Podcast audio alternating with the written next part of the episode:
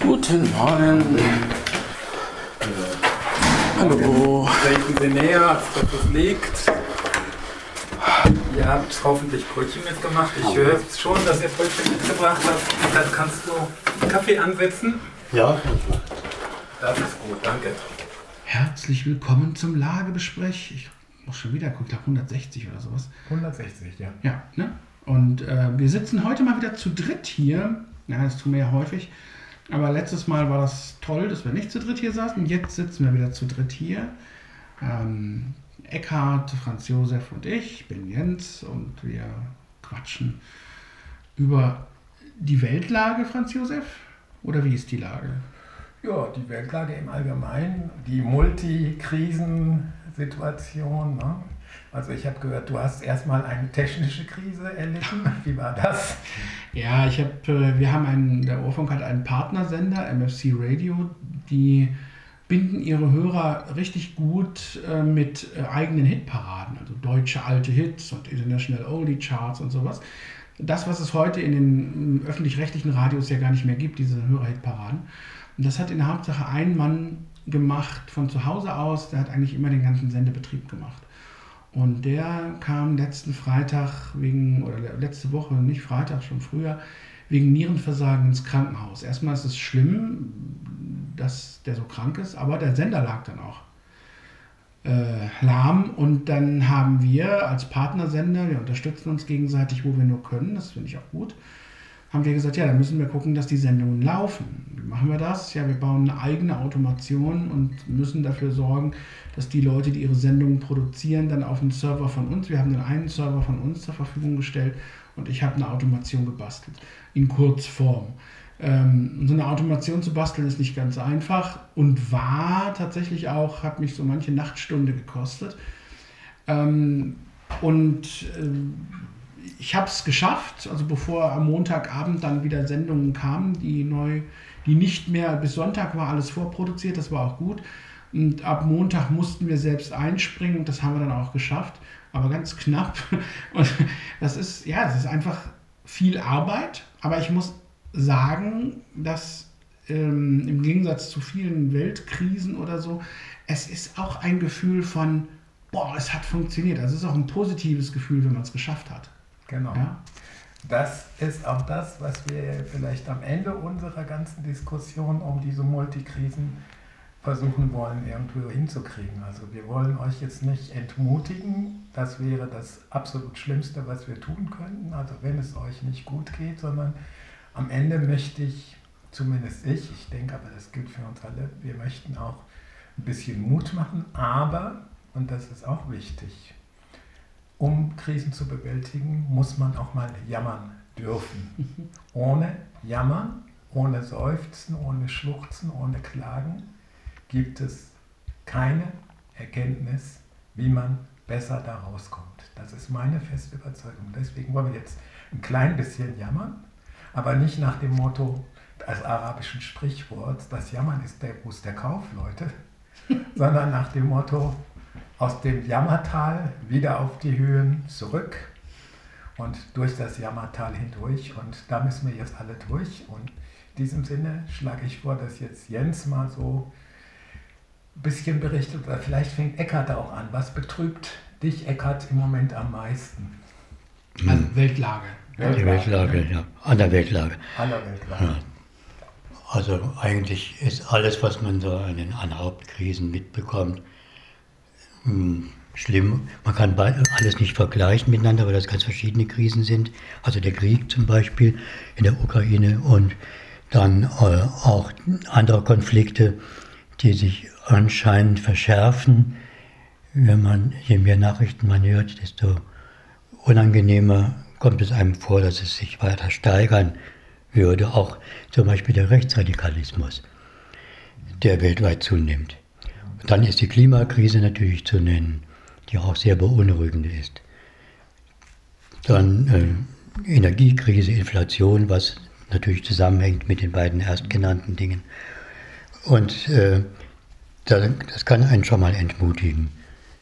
Also ich will da keine und kann auch keine Präferenzen setzen für mich persönlich. Wie gehst du damit um?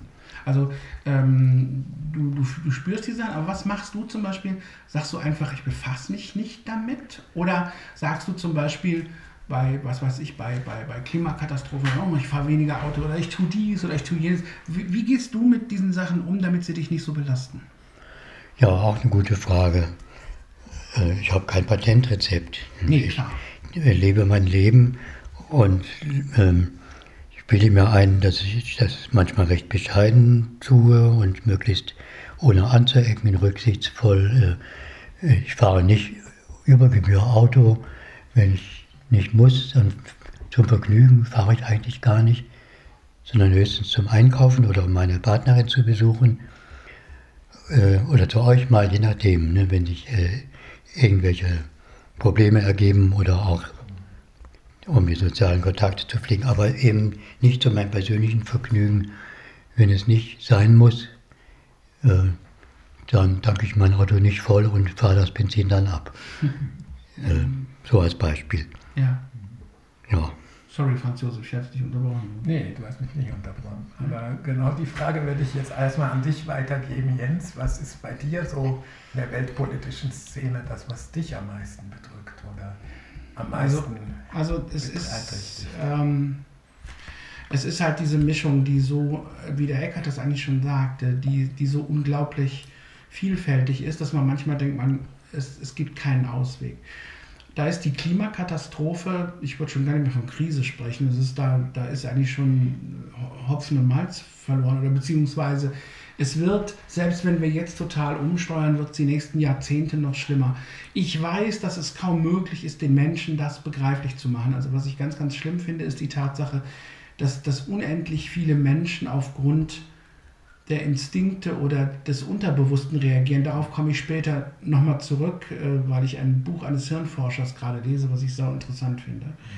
Ähm, und äh, es ist so vorhersehbar, dass die Menschen sich dann, um sich nicht damit befassen zu müssen oder um, um äh, sich da zu wehren gegen etwas, was ihnen nicht passt oder wo sie befürchten, dass, dass ihnen was weggenommen wird oder so, auf uralte Instinkte und das nutzt der Rechtsextremismus aus und die wissen das auch. Und das heißt, es spielt alles zusammen. Die Klimakatastrophe, die eigentlich erfordert, dass wir zusammenhalten, zusammenstehen und daran arbeiten, ähm, äh, teilt und, und zersplittert uns immer mehr und der Rechtsextremismus nimmt das dankbar auf, muss gar nicht viel tun so.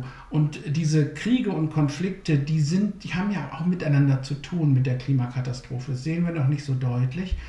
Aber es wird immer mehr Kriege um Wasser und um Ressourcen und so weiter geben. Und die, das steht jetzt schon zum Teil dahinter. Ein Teil des Nahostkonflikts ähm, ist ein Wasserkonflikt. Das glaubt man kaum, ist aber so. Ähm, ne, wer, wer sperrt den Jordan zum Beispiel? Nur als Beispiel. Ähm, es gibt gibt viele, viele dieser Krisen und das ist zusammengenommen, ist das eine so große Masse, dass ich tatsächlich das gut verstehe, dass Eckart zum Beispiel sagt, ich lebe mein Leben, ich weiß gar nicht, wo ich anfangen soll. Und das heißt eigentlich nur, dass man sich irgendein Thema rausnehmen muss und gleichzeitig sagen muss, okay, ich kann mich nicht um alle Themen kümmern, aber um eins vielleicht. Und das ist auch schon positiv. Gut, und was tust du persönlich, um mit diesem ganzen Multiproblem fertig zu werden? Also ich ähm, beschränke sehr stark meinen Nachrichtenkonsum. Also das ist Punkt 1. Punkt 1 ist, beschränke meinen Nachrichtenkonsum, weil ich bin ja nun selbst Medienschaffender und ich weiß, schlechte Nachrichten sind gute Nachrichten. Ähm, und das möchte ich nicht, weil ähm, ich suche bewusst im Bereich des sogenannten konstruktiven Journalismus, das ist eine relativ neue Richtung, nach Ideen, nach positiven Dingen. Ähm, und dieses Beschränken des Nachrichtenkonsums auf, auf eine Nachrichtensendung pro Tag und dann bitte nicht in bestimmten Sendern, die wirklich alles aus dem, aus dem Kontext reißen und so, sondern da muss es dann eben mal der Deutschlandfunk sein oder sowas. Ähm, und das reicht, es muss reichen. Was wirklich wichtig ist, kommt bei einem an. Ähm, und der zweite Punkt ist, ich tue das, was ich tun kann. Und zwar, was ich, was ich, das muss ich zugeben, tun kann, ohne mich selber zu sehr einzuschränken. Um nochmal die Klimakatastrophe zu bemühen ich, oder Umwelt. Ich weiß, dass ich eigentlich kein Fleisch und keine Wurst essen sollte, zum Beispiel. Schaffe ich nicht an, alleine, wäre aber sofort dafür, wenn es zum Beispiel Steuern auf Fleisch gäbe, die dafür sorgen, dass es 6, 7, 8 Euro kostet und ich dazu gezwungen wäre, weniger zu essen, aber alle dazu gezwungen wären. Aber dass man kein Fleisch und keine Wurst essen soll, ist eine Falschinformation. Ja, gut. Also dazu würde ich gleich gerne auch was sagen und auch zum Thema konstruktiven Journalismus, aber sprich vorher zu Ende bitte. Ja, also der, der, der Punkt ist, dass, man, dass ich also versuche, ähm, in den Punkten was zu tun. Ich, meine, meine Möglichkeit ist, ich schreibe, ich spreche mit Menschen, ich versuche Aufmerksamkeit zu regen und, und, natürlich, ähm, und natürlich ganz klar, ich, ich tue alles, was ich tun kann gegen die rechtsextreme Bedrohung. Alles, was mir einfällt. Und du bist Mitglied der SPD aktiv. Und ich bin Mitglied der SPD, natürlich. Das ist eine, eine Methode, das zu tun. Ja. Mhm, gut. Und in der HU bist du auch noch. Bin ich auch noch. in der Humanistischen Union. Für diejenigen ja. Hörerinnen und Hörer, die nicht wissen, was das ist, wo ich auch drin bin. Ja.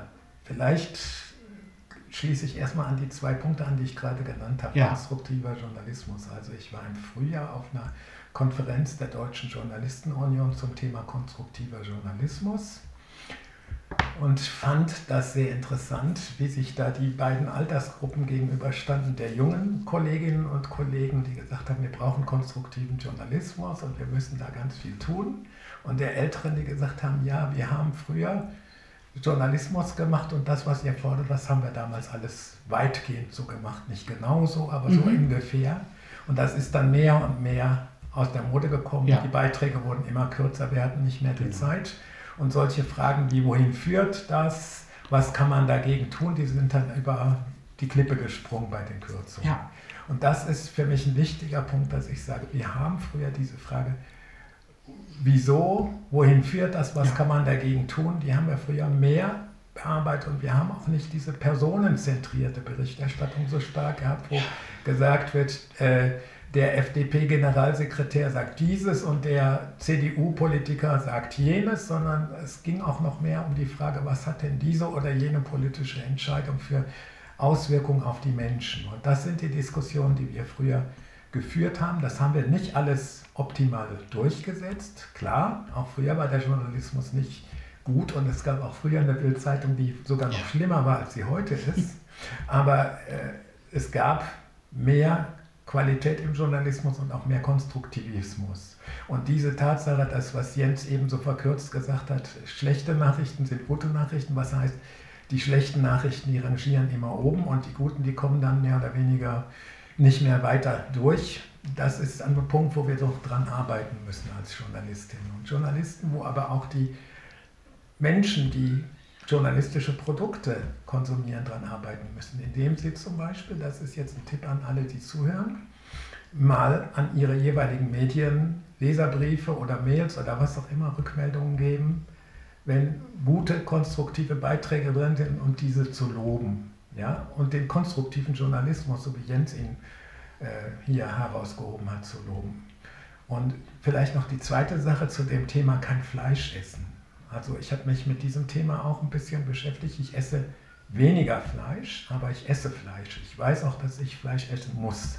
Und es ist so, über die Jahrhunderte der Evolution ist der Mensch zu einem Allesfresser, wie man das mhm. jetzt in der Biologie nennen würde, geworden. Das heißt, er braucht Proteine und diese Proteine sind in Milchprodukten, in dem Fleisch enthalten und es gibt bestimmte ähm, wesentliche essentielle Aminosäuren, die der Körper nicht selber substituieren kann, die nur in Milch alle zusammen vorkommen. Die kann man auch anderswo herkriegen, aber dann muss man sich sehr bewusst ernähren. Also das heißt, ein rein vegetarischer oder vor allen Dingen eine vegane Ernährung kann Ernährungsprobleme auslösen, wenn man das nicht sehr bewusst gegensteuert.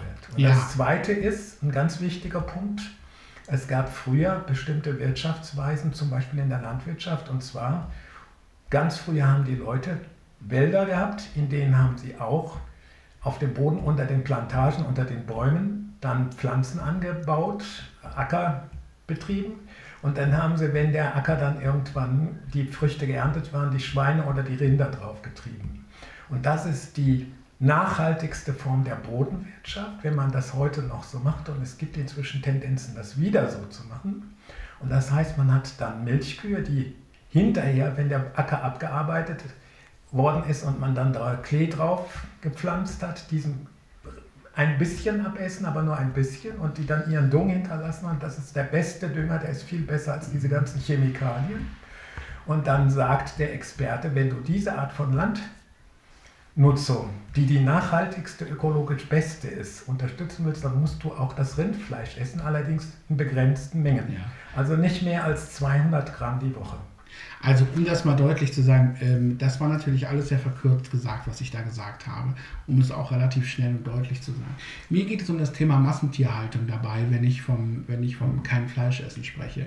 Äh, natürlich ein bisschen Fleisch essen, da habe ich ja gesagt, also wenn es halt teurer ist, dann kauft man weniger. Also es ging mir nicht darum zu sagen, äh, keine Scheibe Wurst mehr zu essen.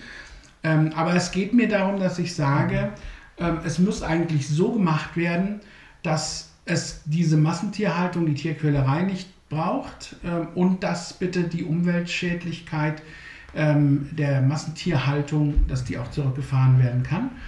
Und dazu gehört eben auch, die, das ist die Internalisierung der umweltschädlichen Kosten, wie man das nennt. Mhm. Also, dass die Dinge wirklich so viel kosten, wie sie kosten, wenn man die Umweltschäden gering halten oder wieder ausradieren will. Und da glaube ich tatsächlich, das würde für uns alle bedeuten, bis auf die Reichen natürlich, die haben den Vorteil, aber für uns würde es bedeuten, dass wir uns Fleisch nicht mehr so leisten können. Und ich habe gesagt, ich verzichte selber nicht auf Fleisch, kann und will ich nicht, aber ich wäre der Erste, und so habe ich es gemeint, der eine gesetzliche Regelung befürworten würde, die die Internalisierung der Kosten äh, vornehmen würde.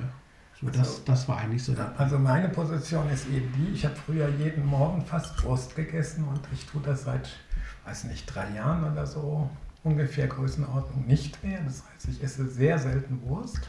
Ich esse aber immer noch hier und da Fleisch. Und ich erinnere mich an meine Kindheit, wo wir halt meinetwegen jetzt sonntags Fleisch gegessen haben, mhm. montags die Reste, wo es eventuell auch mal samstags Würstchen gab oder ja. so in der Suppe oder im Kartoffelsalat oder freitags mal Fisch, aber so. Aber äh, insgesamt gesehen äh, sage ich also, wenig Fleisch ist für mich absolut okay und das ist auch notwendig und ich weiß auch, dass mein Körper das einfach braucht. Ja. Und ich sehe nicht ein, dass sich die Bürgerinnen und Bürger den Gürtel so eng schnallen, dass sie nachher dann ja. nur noch die Rippen spüren können, während andere weiterhin die Erde verschmutzen und verdrecken. Sondern der Punkt ist, jeder muss ein Stück dazu beitragen und seine persönlichen Wege finden, wie er das oder wie sie das tut. Aber wir brauchen gesetzliche Regelungen und jetzt ist ein ganz wichtiger Punkt für mich, Freiheit ist immer auch die Freiheit des anderen. Und das heißt, wer auf seine eigene Freiheit dieses oder jenes zu tun beharrt und die Freiheit der anderen damit einschränkt, der hat einen Freiheitsbegriff, der eigentlich diesen Namen Freiheit nicht verdient. Und aus diesem Grunde sage ich, wir brauchen Verbote und wir brauchen ehrliche und gerechte Kosten. Und dann brauchen wir aber noch was, was Jens gerade noch nicht gesagt hat, was er aber bestimmt mir sofort zustimmen wird. Denn wir brauchen eine gerechte Verteilung ja, dieser Kosten auf diejenigen, die sie auch wirklich bezahlen können. Und dann frage ich mal, wo ist denn der Reichtum, der gerade in den letzten Jahren auch unter Corona, und das haben wir eben noch nicht angesprochen, dass die nächste Corona-Welle ja, ja, schon über uns hinwegrollt. Ja. Und wer sind die Leute, die in den letzten Jahren reicher geworden sind? Von denen, finde ich, da muss man einen Teil dieser Reichtümer abschöpfen. Und wir haben früher mal eine Vermögenssteuer gehabt, ja. die ist irgendwann abgeschafft worden. Und diese Vermögenssteuer, die fordere ich um aus ihr auch dann die notwendigen Erträge zu finanzieren. Und einen Seitenhieb im Moment auf eine aktuelle Diskussion, die wir jetzt wahrscheinlich aus Zeitgründen nicht tiefer, intensiver verfolgen können. In Thüringen hat die CDU einen Antrag gestellt und dieser Antrag beinhaltete, dass man die Grunderwerbssteuer absenken möge. Mhm. Dann hat die FDP unter einem Vorsitzenden, Landesvorsitzenden namens Kemmerich, der auch schon mal von der AfD zum Ministerpräsidenten gewählt worden ist, ja, die hat dem zugestimmt und die AfD. Und damit hat man ungefähr 500 Millionen jedes Jahr im Haushalt in Thüringen sozusagen rausgekickt. Ja. Und es war klar, dass dieser Antrag, der schon im Ausschuss mit einer Ausschussbeschlussempfehlung von CDU, FDP und AfD rauskam, nur mit der AfD überhaupt verwirklicht werden würde. Und wenn die CDU dann behauptet, die Brandmauer bestünde noch, dann muss ich sagen, das ist keine Brandmauer, hm. sondern das ist eine in Brand gesetzte Mauer. Ja, ein offenes Scheunentor. Ein offenes Scheunentor, wie auch immer. Aber jedenfalls, äh, was ich sagen wollte, ist, wir müssen ehrlicherweise das Geld, was wir brauchen für den ökologischen Umbau, bei denen holen, die über Jahrzehnte ja. hinweg ihr Geld damit verdient haben, dass sie diese Umwelt zerstört haben. Also das Verursacherprinzip. Mhm. Das ist für mich Demokratie. Und es darf nicht sein, dass irgendwelche großen Automobilfirmen lobbyieren und dass dann die Porsche-Fahrer in irgendwelchen Parteien nicht mal ein Tempolimit hinkriegen. Das ist für mich nicht erträglich. Und das sage ich jetzt ganz offen. Ich finde, wir müssen eine klare ähm, Korruptionsbekämpfung im mhm. politischen Bereich durchsetzen und eine klare Transparenzregelung, auch was Lobbyregister betrifft. Da muss viel mehr kommen, als bisher da war. Und wir müssen eben auch den Reichtum derjenigen besteuern, die so viel davon haben, weil die allerwenigsten haben ihn mit eigenen Händen geschaffen, sondern die allermeisten haben ihn entweder ererbt oder ergaunert. Wir haben das Problem ja, wir haben gesagt, war diese ganzen Multikrisen äh, hauen uns so ein bisschen um und äh, dieses Gefühl teilen wir, glaube ich, alle drei. Ähm, ein, ein Problem, das ich wirklich oben, oben auf sehe, ist die Leichtigkeit, mit der man die Menschen dazu bringen kann, ähm, nicht vernünftig, nicht rational zu handeln und zu denken und sich nur auf ihre man sagt immer Instinkte ähm, zu verlassen und, und dem nachzugeben. Es ist unglaublich einfach und es ist unglaublich schwer, etwas anderes zu schaffen. Ich lese gerade ein interessantes Buch, ähm, Bestseller, zumindest letztes Jahr, ich weiß nicht, was noch ist, Stefan Kölsch, Die dunkle Seite des Gehirns. Ein sehr interessantes Buch von einem lang, langjährigen Hirnforscher, der sagt, jawohl, wir haben ein Unterbewusstsein. Dieses Unterbewusstsein hat den Vorteil, dass es sowohl Gedanken als auch Empfindungen produziert, ähm, aber keinen Zugang zur Sprache hat. Er sagt, das Unterbewusstsein kann uns nicht grüßen. Das heißt, es, es produziert unbewusste Vorgänge, die wir uns im Nachhinein zurecht rationalisieren. Ganz kurz gesagt, sagt er, das Unterbewusstsein ist dafür zuständig, dass wir negative Empfindungen haben. Wir laufen immer wieder in Negativschleifen, bis sie sich in Höllenspiralen verwandeln, wenn wir nicht bewusst und rational dagegen vorgehen.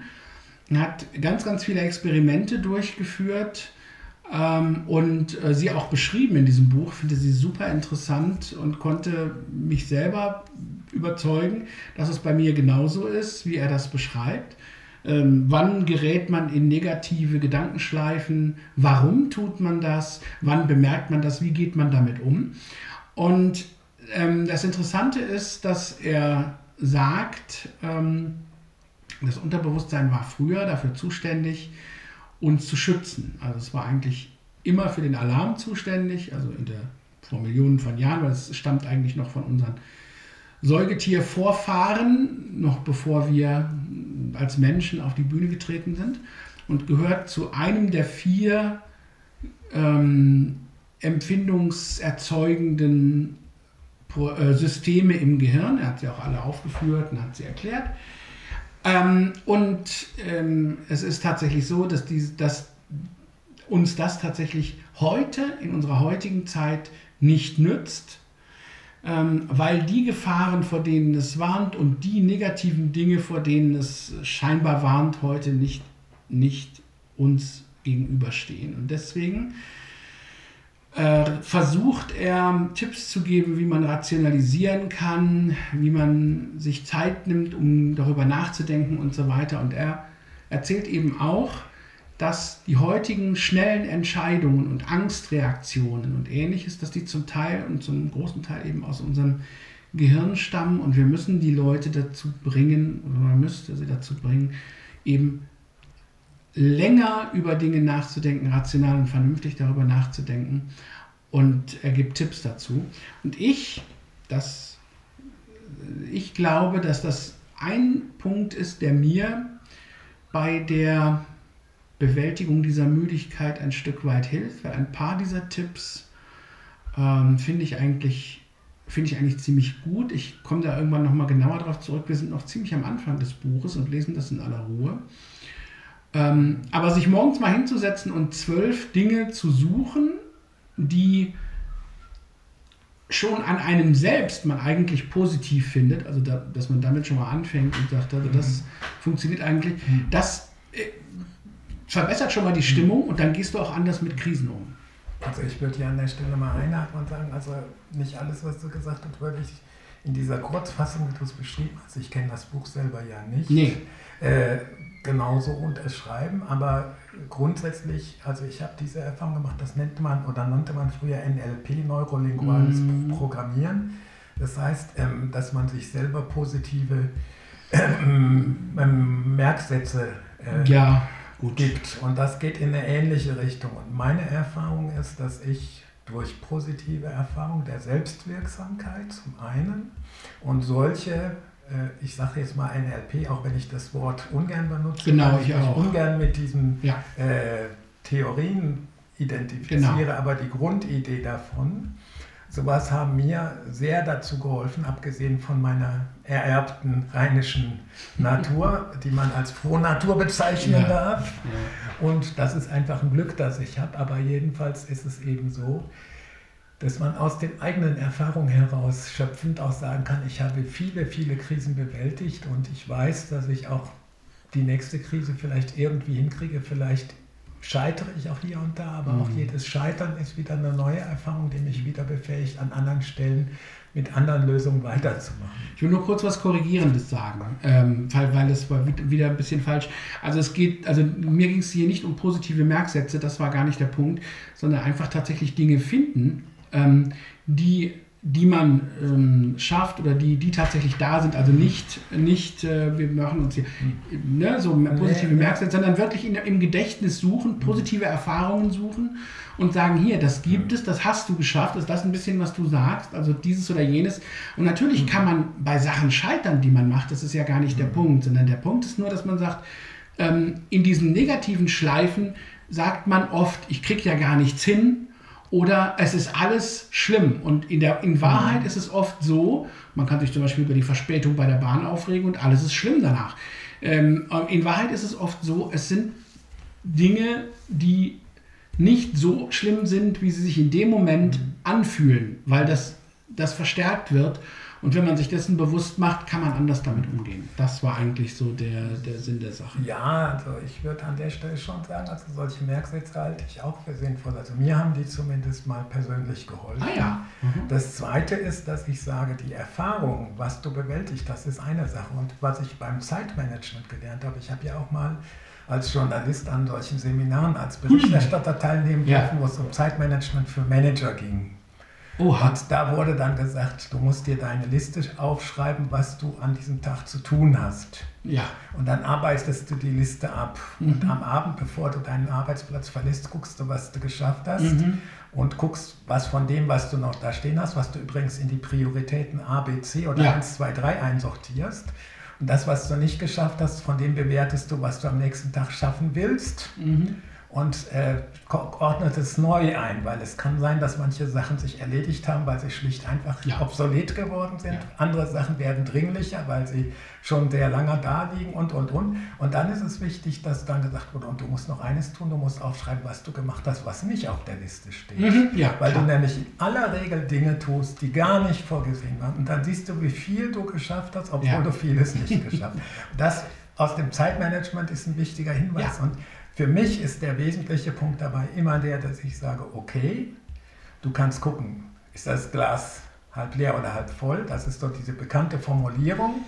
Oder ich ja. würde es anders sagen, äh, was habe ich nicht geschafft und was habe ich geschafft. Und dann kannst du eben auch gucken, was wollte ich schaffen und was habe ich durch Zuruf zusätzlich, weil mich jemand angerufen hat und gesagt hat, hier so und so, mhm. alles Mögliche noch zusätzlich getan. Und wichtig ist dabei immer zu sagen, wenn ich etwas nicht geschafft habe, dann liegt es eben auch nicht unbedingt immer an mir, sondern ja. es liegt an Widrigkeiten, mit denen ich möglicherweise konfrontiert bin. Und dann sagt man oft, ja, wenn dann was Schlimmes kommt, dann kommt immer alles auf einmal. Das passiert natürlich auch gelegentlich. Ja. Aber auch das liegt daran, dass man oft unter Anspannung dann Dinge tut und vielleicht unkonzentriert ist. Und äh, vielleicht noch ein letzter Satz. Ich würde gerne an der Stelle noch eine kleine ähm, Erfahrung von dem letzten Freitag mit auf den Weg bringen. Und zwar war da diese Klimastreik. Mhm. Und da gab es dann eine große Demo in Marburg und da gab es dann drei Demonstrationszüge. Zwei gingen vom Hauptbahnhof zum Friedrichsplatz und zwar der eine zu Fuß und der andere mit Fahrrad über die Autobahn. Ah ja. Und äh, ich bin natürlich nicht mit dem Fahrrad gefahren, klar. wie sich die meisten, die mich kennen, auch ganz klar vorstellen können. Und äh, dann habe ich, kaum dass ich losgegangen war, einen alten Kumpel wieder getroffen, den ich seit Jahren nicht gesehen habe. Und wir haben uns da auf dem Weg unterhalten und verquatscht. Und dann kommen wir am Ziel an, dann habe ich irgendeinen jungen Mann kennengelernt, der Biologe ist und mir was erzählt hat, was er so alles macht.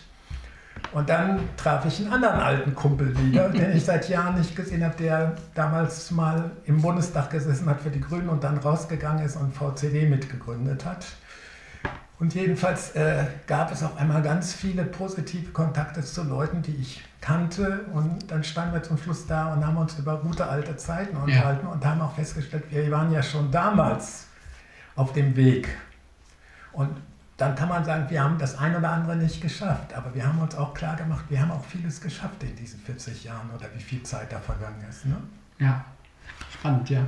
Ähm, Eckhard, du bist, ähm, bist ja auch, du hast jetzt ja uns so zugehört und ich habe meine Geschichte erzählt Franz Josef hat seine Geschichte erzählt. Du bist ja von Haus aus Physiker, aber du hast ja auch ähm, so einen Einblick in, du hast ja Humanbiologie, glaube ich, gemacht oder so, so einen Einblick. Kannst du mit dem ganzen Kram, den wir hier haben, mit wie man mit solchen Krisen umgehen kann, was anfangen? Kannst du dazu was sagen? Ja, also ich stimme dem im Großen und Ganzen zu. Äh, evolutionsbedingt haben wir natürlich im Laufe der, der Millionen Jahre von unseren äh, Primatenvorfahren ja. äh, vieles mitgenommen, was natürlich nicht so einfach in ein paar Jahrhunderten dann wieder sich abbauen kann. Auch nicht durch den Verstand, aber wir können vieles erreichen, indem wir unseren Verstand, äh, der in seiner Stärke oder vom Bewusstsein her natürlich die Primaten übertrifft, von daher kann man schon einiges machen und sollte man auch. Wir sollten uns immer wieder bewusst machen, was da eigentlich läuft, was schief läuft und woran bestimmte Dinge äh, liegen und wo die herkommen und ähm, ob sie heute nicht mehr sinnvoll sind oder einen gewissen Sinn noch haben und danach dann unser Tun ausrichten. Also von daher stimme ich all dem, was gesagt wurde, ja, voll zu. Ich würde aber an einer Stelle eine Gegenrede halten. Und zwar sage ich, der Verstand wird bei vielen Leuten auch als Rechtfertigung genutzt, um damit eiskalt und knallhart die eigene Gier, die eigenen Vorteile durchzusetzen. Und sowas wie Emotionen wie Empathie oder sowas, die wir mitbekommen haben und die notwendig sind und die uns unsere Evolution geschenkt hat, damit wir überhaupt als Menschheit in einer Gruppe überleben können, die sind absolut unverzichtbar. Ja, klar. Insofern sage ich, also wir dürfen jetzt nicht so tun, als wäre unsere äh, unsere Instinkte alles schlecht, sondern ich glaube, viele ja, dieser Instinkte sind gut. Nee, nee, das ja, hast du nicht gesagt, nicht. das hat auch äh, Jens nicht gesagt, aber ich möchte das hier deutlich machen. Ja. Wir müssen uns klar machen, dass wir dieses Zusammenspiel von Verstand und Vernunft hm. und auch den Gefühlen ähm, uns immer wieder bewusst machen müssen. Und ein wichtiger Punkt für mich sind zwei Dinge. Das eine ist, mehr Zeit zum Nachdenken, aber im positiven Sinn. Und das zweite ist Entspannen. Also ich habe jetzt während dieser Zeit, als mein Computer Internetprobleme hatte, ja, da habe ich jeden Tag fast eine halbe Stunde, eine Stunde, manchmal eineinhalb Stunden auf dem Balkon gesessen. Mehr oder weniger, weil ich nicht arbeiten konnte oder dies oder das. Und ich habe mir das jetzt angewöhnt, jeden Tag mindestens eine halbe Stunde auf dem Balkon zu sitzen und einfach nur da zu sitzen. Und mhm. das tut unheimlich gut mhm. und entspannt. Und es gibt viele, viele Leute, die sagen, wir sind ja eigentlich Naturwesen, wir sollten in die Natur gehen. Wir sollten, statt uns aufzuregen und zu ärgern, einfach mal ein bisschen spazieren gehen. Also ich habe diese Dinge natürlich nicht gemeint damit, äh, wie man, wenn ich, wo ich appelliert habe, den Verstand zu benutzen, äh, den Verstand nicht zu missbrauchen, meine ich natürlich, mhm. um äh, eigene negative Emotionen oder äh, Wünsche wie Gier und ähm, Einschränkungen der Freiheit von anderen zugunsten der persönlichen Freiheit zu rechtfertigen. Das ist natürlich klar. Ich glaube auch, dass es eben so ist, deshalb hatte ich das eben so ein bisschen angedeutet. Ähm, natürlich, ich habe mich ja nur auf das Thema Unterbewusstsein bezogen, das uns in negative äh, Gedanken hineinzieht. Es gibt ja viele andere, wie gesagt, Quellen von Emotionen, die wir, die durchaus positiv sein können. Dazu gehört eben das mit der Empathie und ähnliche Dinge, die wir natürlich unbedingt brauchen, das ist klar. Nur, dass wir die negativen Dinge, die da sind, dass wir, dass wir dagegen tatsächlich mit dem Bewusstsein, im Gegensatz zum Un- und zum Unterbewussten, äh, dass wir damit tatsächlich auch etwas erreichen ja, können. Ja, ich würde aber trotzdem nochmal widersprechen. Und zwar, diese Gedankenspiralen sind nicht unterbewusst. Da liegt Unterbewusstes drin, aber das ist ein bewusstes Reinhaken. Das ist ein immer wieder hin und her schieben. Und das ist das Problem. Also das Problem ist, wenn ich mich ärgere, muss ich die Sachen einmal nehmen, betrachten, analysieren oder was auch immer, ja, mich genau. darüber ärgern und dann muss ich sie in den Müll schmeißen. Genau und viele Leute nehmen dann aber diesen Müll wieder aus der Tonne und gucken noch Ganz mal. Genau. Und das ist nicht nur das Unterbewusstsein, das ist auch ein bewusstes Handeln. Natürlich. Und was, dieses, ich nur gesagt, wo es herkommt. Nee, nee, das kommt nicht nur aus dem Unterbewusstsein. Das bestreite ich, dass es nur aus dem Unterbewusstsein. Ja. Sondern das ist eine eingeübte Ganz genau. von den Leuten eingeübte Praxis, die sie sich angeeignet haben, weil sie von ihren Eltern und Großeltern und so dieses Verfahren abgeguckt haben. Und dann guck dir mal an, meine Eltern, Kriegsgeneration, ja, die haben das nicht so gemacht, aber so ein bisschen was davon gab es hier und da vielleicht. Und ich erlebe immer wieder, es gibt Menschen, die machen das und es gibt Menschen, die machen das nicht. Und das ja, hat klar. nicht unbedingt nur mit Emotionen zu tun, sondern das hat auch mit Rollenvorbildern zu tun und mit anderen Dingen. Und noch ein wichtiger Punkt ist auch, es gibt ja das, was man Depression nennt, was für mich ein schlechtes Wort ist. Früher hatte man so schöne Wörter dafür wie Melancholie oder das Melancholie ist noch ein bisschen was anderes, aber solche Wörter wie, ähm, wie hieß das, ähm, äh, ähm, schwer, schwermütig.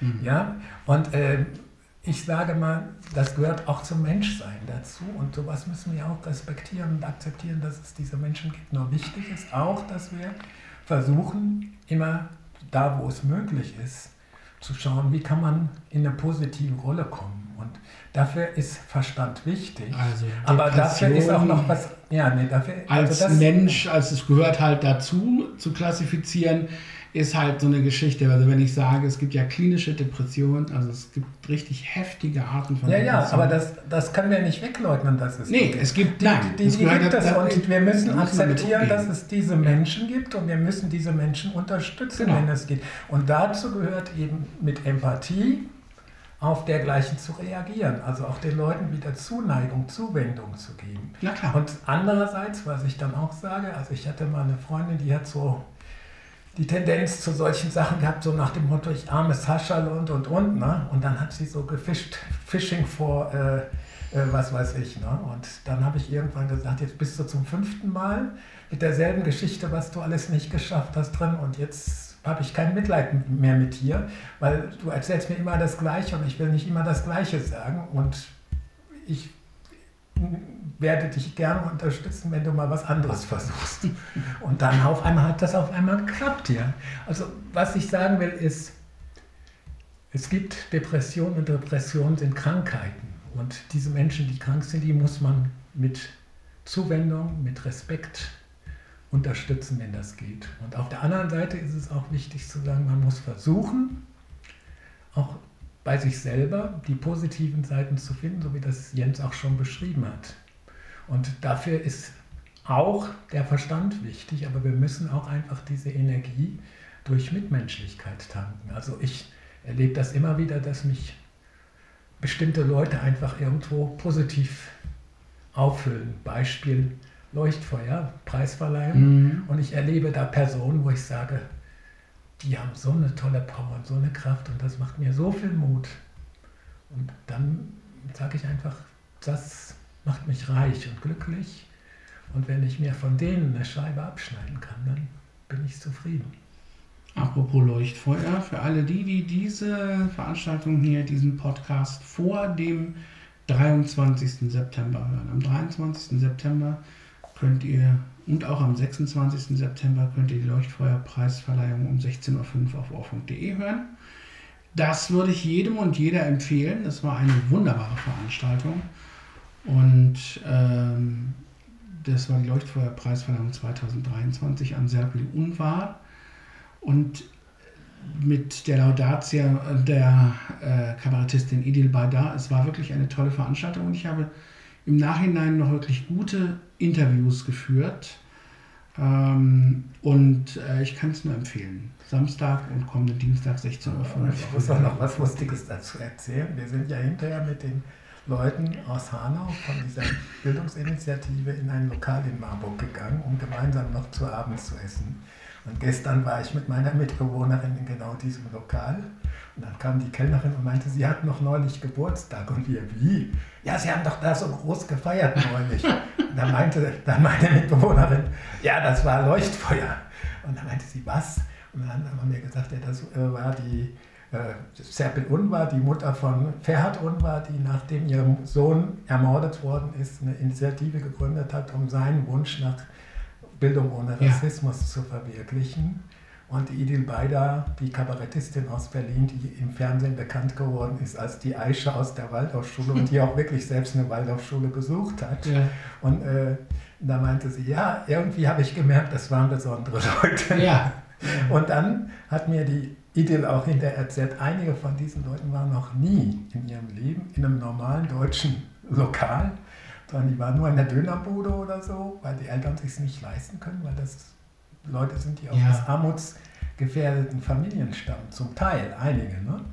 Ja. Und äh, ich muss halt einfach sagen, es ist für mich auch bisher die bewegendste Preisverleihung deswegen gewesen, weil dieses Publikum mitgegangen ja. ist. Also dann hieß es hinterher, sagte eine, ja, waren ja nur 60 Leute. Und habe ich das zu Edil gesagt und Edil Beisaber sagte zu mir, das waren zwar vielleicht nur 60 Leute, aber die haben Power gehabt für 300.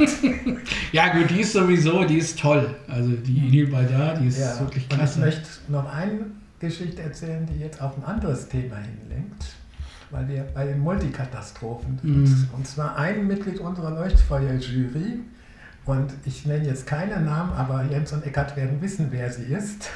Die war im Urlaub in Griechenland. Mm. Und die war genau dort, wo es diese Regenküste gab. Also oh, oh ist zwei Gott. Tage lang gewandert und dann kam der Regen und dann saß sie sechs Tage im Hotel fest und draußen die Straße vom Hotel, oh. die war schon überschwemmt. Ja, und da hat sie gesagt, was konnten wir machen? Wir hatten Glück. In unserem Hotel, also in unserer Pension, gab es ein Restaurant und wir konnten was zu essen kriegen. ja, und was haben wir gemacht? Wir haben da mit den Leuten gesprochen, wir haben unser Griechisch aufgefrischt. Ja. Und äh, alles gut gegangen? Ja, ja, alles gut gegangen. Oh Gott, Gott sei Dank. Eieiei, okay, also das ist natürlich auch, ja. Und nur ein Einsatz, diese, diese Überschwemmungen sind ja auch ein Ergebnis der Erwärmung des ja. Mittelmeers auf 28 Grad durch die Klimawandel. Und das muss man sich mal klar machen. Also ich sage jetzt mal, ich versuche es jetzt auch mal als Kabarettist. Ne? Oh Gott. Also die EU will ja nicht dass die Leute aus Afrika nach Europa kommen. Sie hat zwar in Afrika, haben die Europäer alles kaputt gehauen und alle Rohstoffe geklaut und korrupte Regierungen unterstützt noch und nöcher und dafür gesorgt, dass die Leute viele Gründe haben abzuhauen und hierher zu kommen. Aber die wollen nicht, dass sie übers Mittelmeer kommen. Was machen sie? Naja, es gibt jetzt einen Kochtopf da an der Stelle, wo früher das Mittelmeer war und wer jetzt rüberkommen will, der wird jetzt ein bisschen gesotten. Ja? Es ist ja. jetzt ein bisschen sehr zynisch, ich weiß. Ja. Aber ich kann das nicht anders als mit Zynismus so. beschreiben. Also es ist übel, wenn man die Menschen, die jetzt hierher kommen, dann abwehrt. Ja, und das ist eben so ein Punkt, ähm, dass wirklich alle in der Politik, das finde ich auch mit das Schlimmste, sich da reinziehen lassen und mitmachen. Ich weiß, ich weiß, ich weiß genau, dass manche das, aber das ist keine Entschuldigung, es ist eine böse Erklärung, dass manche das gegen ihre persönliche Überzeugung tun.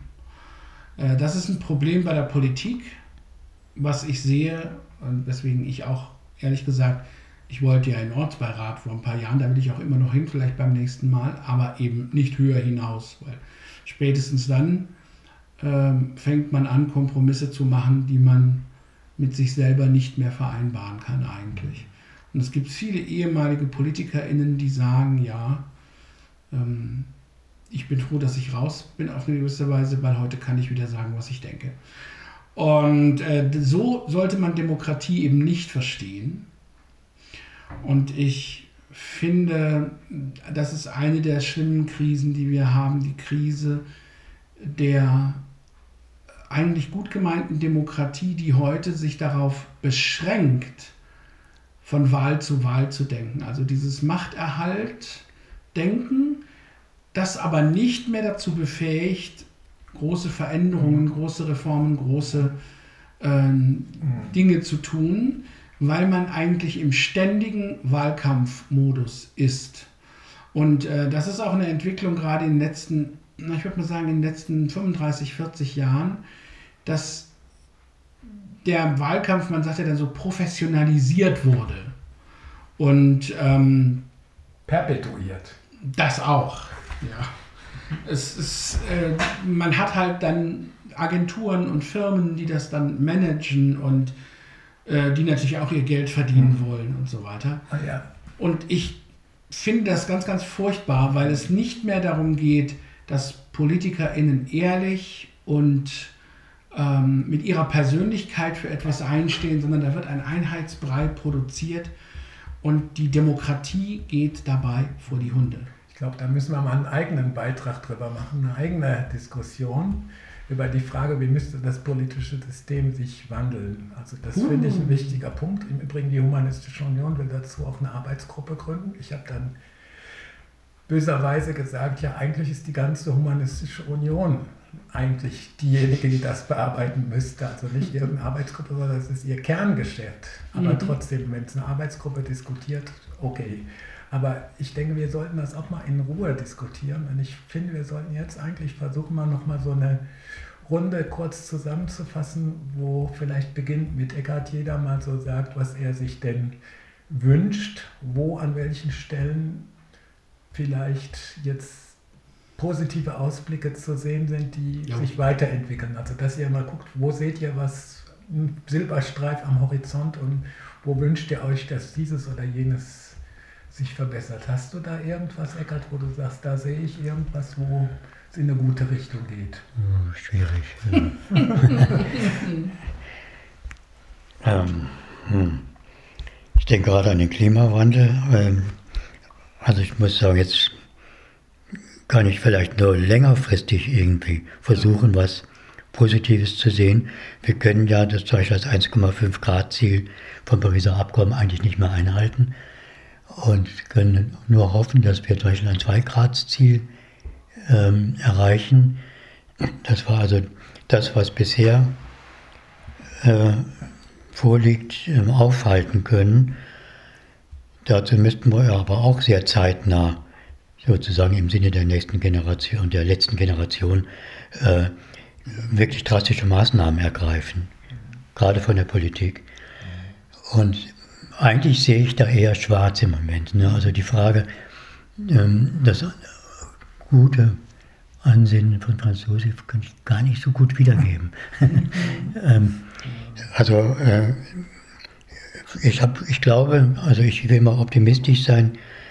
Ähm, es wird ja so viel publiziert und ähm, das ist in den Schlagzeilen ziemlich weit oben.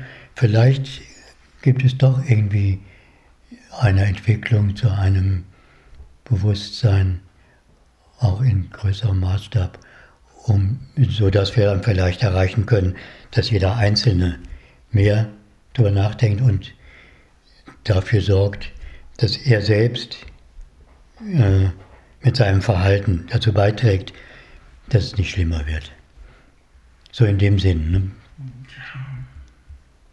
Willst du, Jens, was sagen? Also, äh, ich sag's mal so, ähm, wenn wir es schaffen, an den Ängsten und, und Instinkten der Menschen vorbeizukommen und zu sagen, hallo, lasst uns zusammenarbeiten, es hat keinen Sinn, etwas nachzutrauern, was nicht mehr da ist. Wir müssen, wir müssen das Beste aus dem machen, was wir derzeit haben. Dann könnte es vielleicht gehen. Aber ich glaube, es ist ein ganz wichtiger Punkt, dass die Politik ähm, tatsächlich die Dringlichkeit erkennt. Ich glaube grundsätzlich, dass das Bewusstsein bei den meisten Menschen, mal abgesehen von den Verschwörungserzählern, da ist. Und selbst bei denen äh, glaube ich, dass ein Teil ihres, ihres massiven Leugnens und Protestierens darin besteht, dass sie tief drinnen eigentlich wissen, dass es da ist und davor Angst haben. Äh, und ich, ich glaube, das, was positiv sein kann, wann auch immer, ist, dass gerade durch so Gruppen wie die letzte Generation und andere, dass wir nach und nach, dass die Masse der Menschen, die was ändern will, nach und nach größer wird. Das geht alles ganz, ganz langsam. Und vielleicht ist das eine Hoffnung. Ob wir das 2-Grad-Ziel damit halten, weiß ich nicht. Aber irgendwann muss etwas passieren. Und ich habe die Hoffnung gelernt. Es gibt so einen Spruch, der heißt, wir lernen es immer auf die harte Tour. Ich fürchte, das ist bei uns auch so. Aber vielleicht lernen wir es noch so, dass wir überleben können. Ich darf jetzt mal ganz provokant sagen, es gibt eine sehr gute Nachricht, die von den Wirtschaftswissenschaftlern zurzeit als schlechte verkauft wird, nämlich wir haben eine Rezession. Das heißt Negativwachstum. Und das ist eigentlich eine gute Nachricht. Also wenn wir uns überlegen, wodurch der ganze Klimakatastrophe entstanden ist, dann ist es diese Wachstumsideologie gewesen und immer mehr und mehr und mehr. Und das heißt, wenn die Wirtschaft schrumpft, ist das ein gutes Zeichen aus meiner Sicht. Da mögen jetzt viele Wirtschaftswissenschaftler sagen, ja, aber und, und, und, und welche Folgen und so, und dann sage ich, das sind die Folgen, die der Klimawandel uns aufzwingt. Wir sind gut beraten, wenn wir diese Rezension nicht verteufeln, sondern sie als ein gutes Zeichen betrachten. Das ist ein Punkt. Der zweite Punkt, also Schrumpfung der Wirtschaft, heißt die Umdrehung der Wachstumsspirale und das heißt die Chance für die Natur vielleicht sich ein bisschen, bisschen, bisschen zu erholen. Zweiter Punkt. Heute Morgen kam die Nachricht, dass die letzte Generation, mit deren Methoden ich nicht immer einverstanden bin, die ich auch manchmal so ein bisschen für ein jugendliches Räuber- und Gendarm-Team halte, äh, dass die vor Gericht drei Erfolge errungen hat, wo sie Urteile errungen hat, dass bestimmte Vorgehensweisen gegen sie rechtswidrig waren dass Leute, die in sogenannte Präventivhaft genommen worden sind, freigelassen worden sind durch Gerichtsbeschlüsse. Und die Auseinandersetzung um diese Methoden, die, wie gesagt, ich persönlich nicht alle absolut okay finde, aber die Tatsache, dass es diese Methoden gibt und dass es eine Debatte darum gibt, was ich eine Zeit lang für kontraproduktiv gehalten habe, halte ich inzwischen nicht mehr für schädlich, sondern ich halte es für notwendig, weil es einfach zeigt, wie wichtig und dringlich Dinge sind. Und dass diese Menschen bereit sind, diese Widrigkeiten auf sich zu nehmen, das spricht auch dafür, dass es mutige Menschen gibt. Und wir müssen uns überlegen, wie es im Faschismus war, wo Menschen noch ganz andere Widrigkeiten in Kauf genommen haben. Ich will das nicht miteinander vergleichen, das kann man nicht. Aber ich glaube, was wichtig ist, dass wir uns klar machen, dass man auch möglicherweise bestimmte Methoden nicht gut findet, aber dass man Respekt haben kann davor, dass Menschen solche Konsequenzen für sich in, auf, in, auf sich nehmen. Und der letzte Punkt schließlich, den ich wichtig finde, ist, dass wir hier zusammensitzen, dass wir hier gemeinsam darüber gesprochen haben und dass ich das Gefühl habe, dass alle diejenigen, die bis hierhin zugehört haben und noch nicht ihre entsprechenden Geräte, mit denen sie das abgehört haben, an die Wand geworfen haben, dass alle diese Leute vielleicht auch bereit sind, einen kleinen Schritt zu tun. Und ich finde es wichtig, dass jede und jeder ihre persönlichen Schritte tut und dann gibt es auch noch Wahlen in Bayern, in Hessen zum Beispiel. Nächstes Jahr gibt es eine Europawahl und da kann man Wahlentscheidungen treffen. Und was Jens gesagt hat, ist für mich ganz wichtig. Wir sollten lernen, Politiker nicht an ihren Wahlprogrammen für die nächsten vier Jahre oder fünf Jahre zu messen, sondern an der Langfristigkeit dessen, was sie tun. Und das auch von vornherein zu Kriterien zu machen. Was tut ihr jetzt, und zwar jetzt sofort, sofort für langfristige Entwicklungen? Das frage ich die Politiker. Und dann mögen sie bitte sofort, ja, sofort eine Antwort geben. Also alle Politiker, die uns jetzt hören, sofort eine Antwort, bitte, ja. Schön. Also, ich glaube, da kannst du lange warten. Mal sehen. Dann setzt sofort dieses. Aber gut, ähm, wir können aufhören. Ich muss, ich kann das nicht anders. Ich muss noch einen Satz zur letzten Generation sagen, weil ich habe mit den Leuten Interviews geführt. Auch mit Leuten, die in Präventivhaft waren. Beim Ohrfunk im Archiv, das Podcast-Archiv, findet man diese Interviews. Und die waren sehr beeindruckend. Waren wirklich beeindruckend. Es waren keine Leute, die irgendwelchen jugendlichen Streiche gespielt haben. Und es war gestern, ich habe gestern eine Nachricht gelesen, die sagte, ja, ja, die ähm, letzte Generation hat das Brandenburger Tor mit irgendwie Sandfarbe oder sowas äh, beschmiert. Beim nächsten Regen ist es weg. Das, was die Autos und der Stadtverkehr seit Jahrzehnten unter anderem auch dem Brandenburger Tor angetan haben, ist nicht weg. Aber gegen die letzte Generation will man wegen der Beschädigung des Brandenburger Tors, was keine Beschädigung ist, ähm, massiv rechtlich vorgehen. Man hat einfach nicht verstanden, dass die Protestformen Aufmerksamkeit erregen durch Bilder, aber dass es ihnen nicht um Beschädigungen geht. Und das finde ich ein ganz wichtiger Punkt, und ich glaube, dass wir ähm, die Bewertung, auch weil wir vielleicht aus einer anderen Generation stammen, dass wir aber die Bewertung an dem messen sollten, das war mir doch noch wichtig, ähm, was langfristig zurückbleibt. Ich würde an der Stelle gerne dem Jens erstmal recht geben und zweitens sagen, die Jana Trommer und der Stefan Diefenbach-Trommer Ja. sind ja in Mannheim auch eingeknastet worden und die Jana Trommer musste sich vor Polizei nackt ausziehen unglaublich. und andere junge Frauen auch. Und dann hat man ihnen Schmerzen zugefügt und ein Polizist hat gesagt, nee, nee, das geht nicht. Und die Polizistin hat gesagt, da sind die ja selber dran schuld mit den Schmerzen. Ja? Super. Und das ist für mich Folter. Also da Ja. ist für mich eindeutig die Antifolter. Und es hat Amnesty International gestern, glaube ich, einen Bericht veröffentlicht, wo Deutschland Ja. in Bezug auf die Demonstrationsfreiheit eine schlechte Note kassiert hat, genau deswegen. Und zu Recht, die Amnesty hat recht. Und das ist der Punkt. Also ich persönlich bin kein Fan von Klebstoff, ja. Ja. Aber trotz alledem, wir haben früher auch Sitzblockaden gemacht und da hieß es, Sitzblockaden seien Nötigung. Dann gab es ein Verfassungsgerichtsurteil, das zu einem anderen Schluss gekommen ist und uns Recht gegeben hat Ja. damals. Und ich gehe davon aus, wenn es jetzt Verfassungsgerichtsurteile geben wird, dann ist die Chance sehr groß, dass auch das Ankleben nicht als Nötigung eingestuft werden wird. Und das eine legale Protestform ist, angesichts der Situation. Angesichts der Situation. Aber ich persönlich halte sie trotzdem für problematisch. Aber ich habe eben gesagt, ich finde es wichtig, dass wir jetzt Ja. inzwischen drüber diskutieren. Mhm. Und ich finde, die Klebstoffhersteller, die sollten jetzt all ihr Geld in den Klimaschutz stecken. Seitdem verdanken sie so viel. Die müssen jetzt sofort alle Aktionen für Klimaschutz sofort finanzieren. Wir hören jetzt auf. Vielen Dank fürs Zuhören. Das war ein gutes Schlusswort ähm, an alle Klebstoffhersteller. Wir wünschen euch was. Wir sind in zwei Wochen wieder da. Dann geht es auf jeden Fall in irgendeiner Form um die Wahlen in Hessen und Bayern.